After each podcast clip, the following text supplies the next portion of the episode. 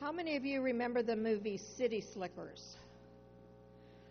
It's a generational thing, I know, but many people out there have.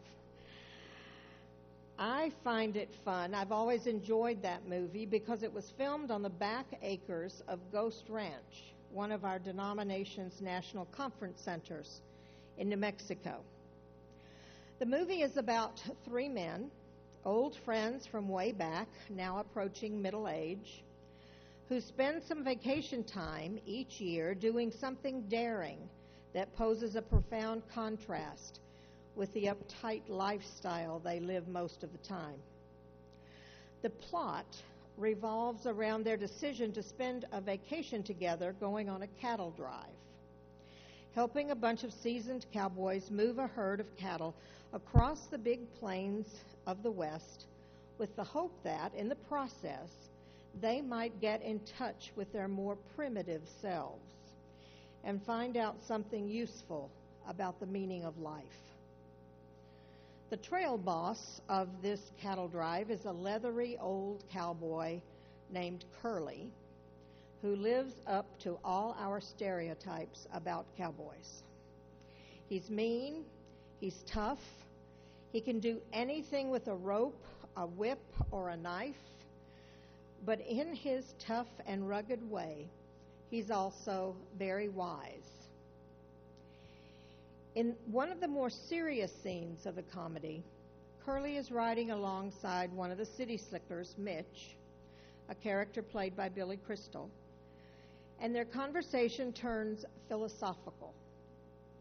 Against the backdrop of an open sky and rough hewn mountains, clear streams, and ruggedly beautiful scenery, Mitch turns to Curly and says with longing, Your life makes sense to you. To which Curly replies, You city folk, you worry a lot. How old are you? 38? 39, Mitch corrects. You all come up here about the same age.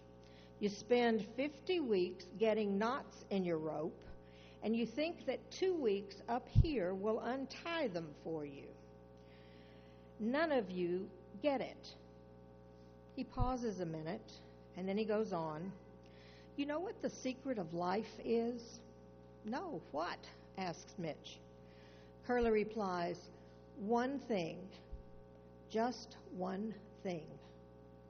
You stick to that, and everything else don't mean nothing. That's great, says Mitch, but what's the one thing? Curly looks at him for a minute and says, That's what you got to figure out.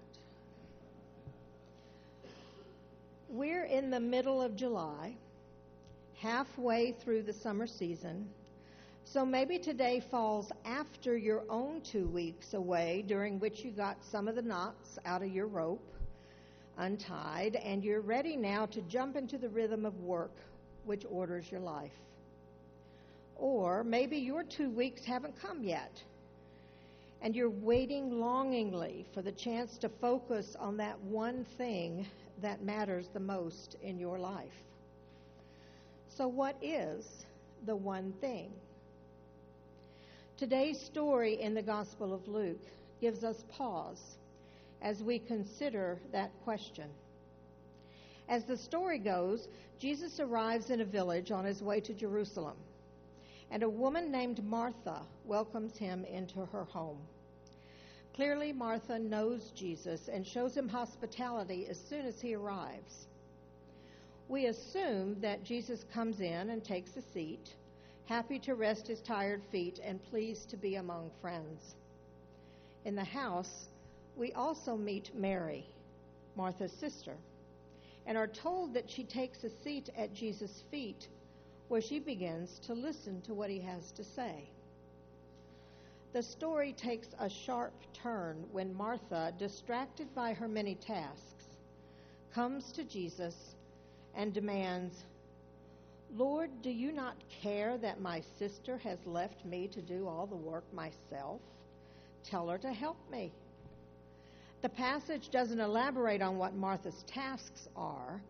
We can imagine that she's preparing dinner, cleaning the house, or maybe talking to neighbors, whatever folks do around dinner time.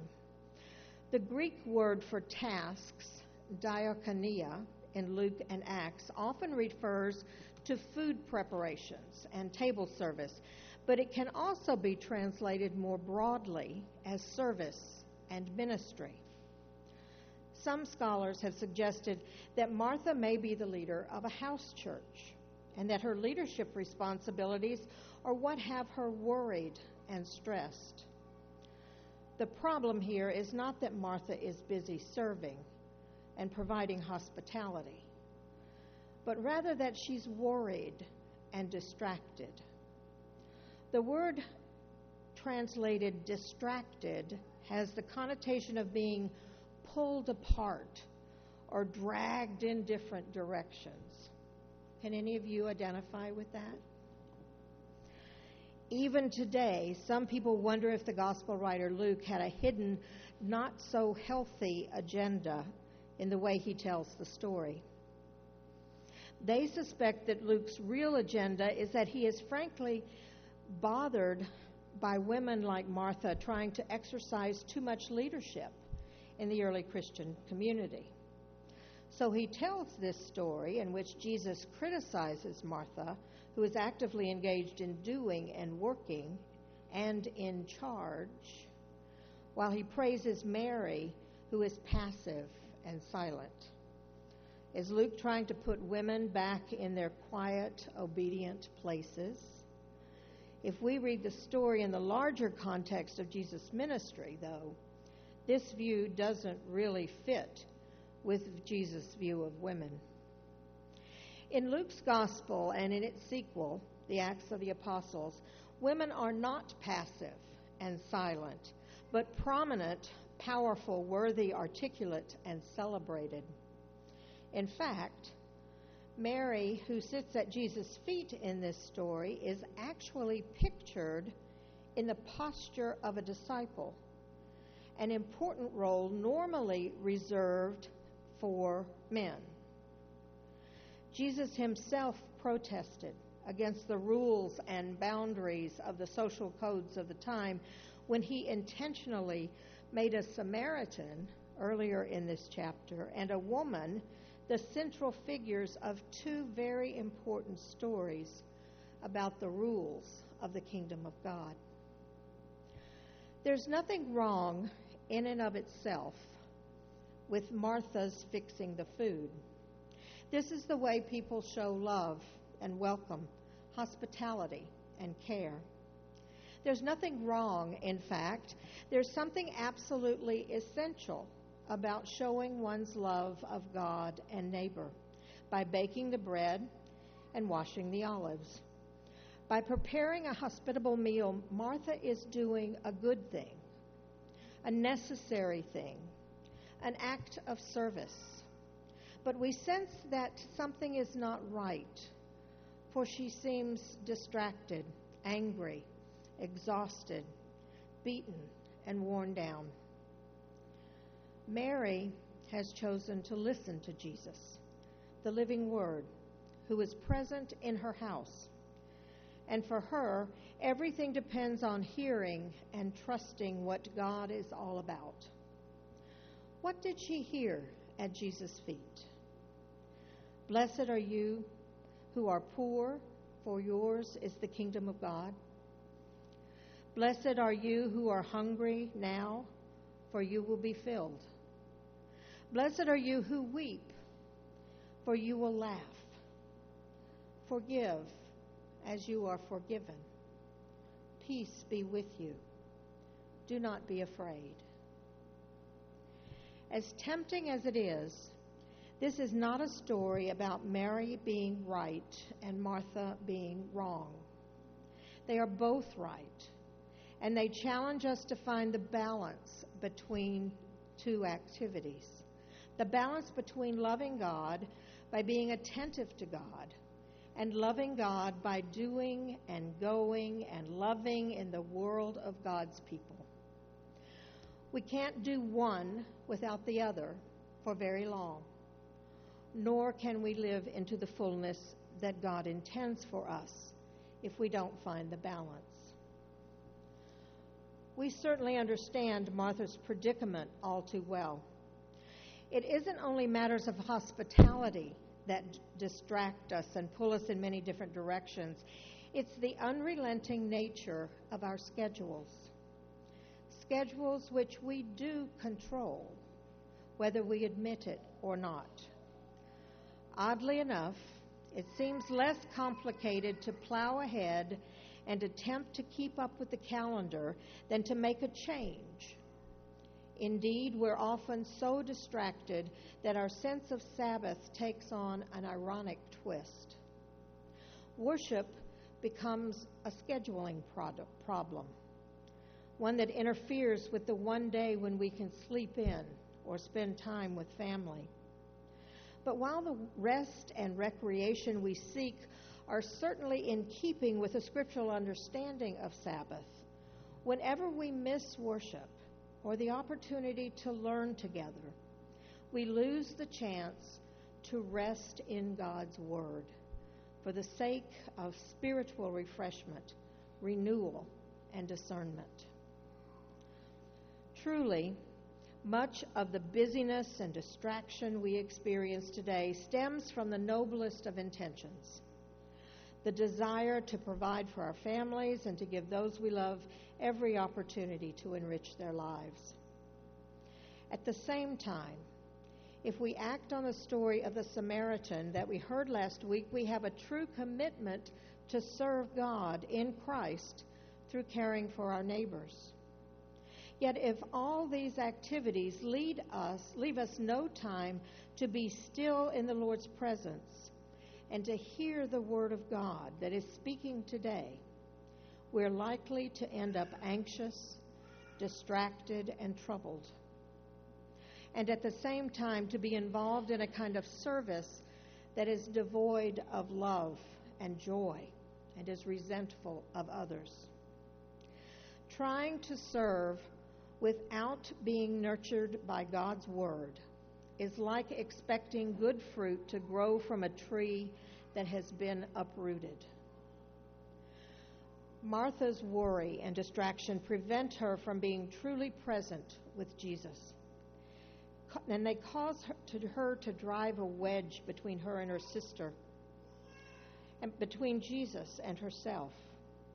She missed out on the one thing not the better thing of being in the gracious presence of Jesus, listening to his words, and knowing that she is valued, not for what she does or how well she does it, but for who she is as a child of God. This text isn't so much about siding with Mary or Martha. It's more about living into the kingdom of God that is here and now through putting Christ at the center of our lives. Even John Calvin reminds us that we should not imagine that Mary intends to sit at Jesus' feet forever. Her choice may be the good portion, but it's not the whole. Both hearing and doing together constitute the life of discipleship. Noted preacher Fred Craddock has put it this way We must not cartoon the scene.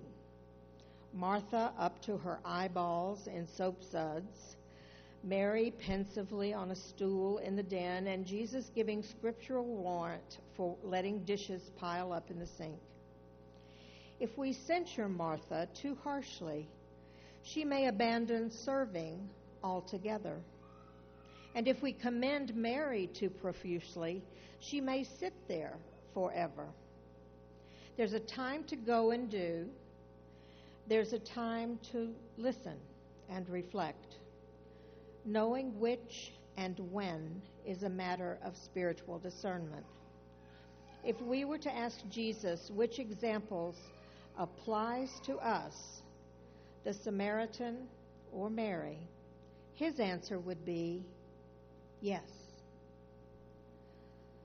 Luke intentionally pairs the story of Mary and Martha with the story of the Good Samaritan in chapter 10. In response to the lawyer's question, What must I do to inherit eternal life? the two stories make a complementary point. Mary is following the first directive love the Lord your God with all your heart, with all your soul, and with all your strength, and with all your mind. And the Samaritan demonstrates the second love your neighbor as yourself. Now, I confess that my discomfort with the story of Mary and Martha lingers, as it may also for you. This short and deceptively simple narrative turns out to be far more complex than it appears at first glance, and no single reading is likely to help that. Perhaps it's because Luke's story is left suspended. What happens next? Were Mary and Martha ever reconciled? Were they all able to enjoy the meal that Martha had prepared? Was Martha finally able to sit and give her full attention to Jesus? Did she really want to do so? What we do know is that Jesus invites all of us who are worried and distracted by many things to sit and rest in his presence, to hear his words of grace and truth, to know that we are loved and valued as children of God and to be renewed in faith and strengthened for service. Our life in Christ is a both and reality, not an either or proposition. We can't do one without the other for a very long time. At least we can't do one without the other and live into the fullness that God intends for us. There is indeed grace in the balance. So go and do. Go and do. But set aside anxiety in your going and doing by making time to listen for God. Chances are that God has a lot to say. And certainly, God will say the one thing that we need to hear. So let's listen. For the next few minutes, I invite you to be still be silent, and know God's presence. Focus on your breathing. Breathe in, breathe out. Breathe in God's grace. Breathe out the mercy of God. Reflect on God's word for you today. Julie's introduction to hymn 333 will signal the end of our silence, and I invite you to remain seated to sing.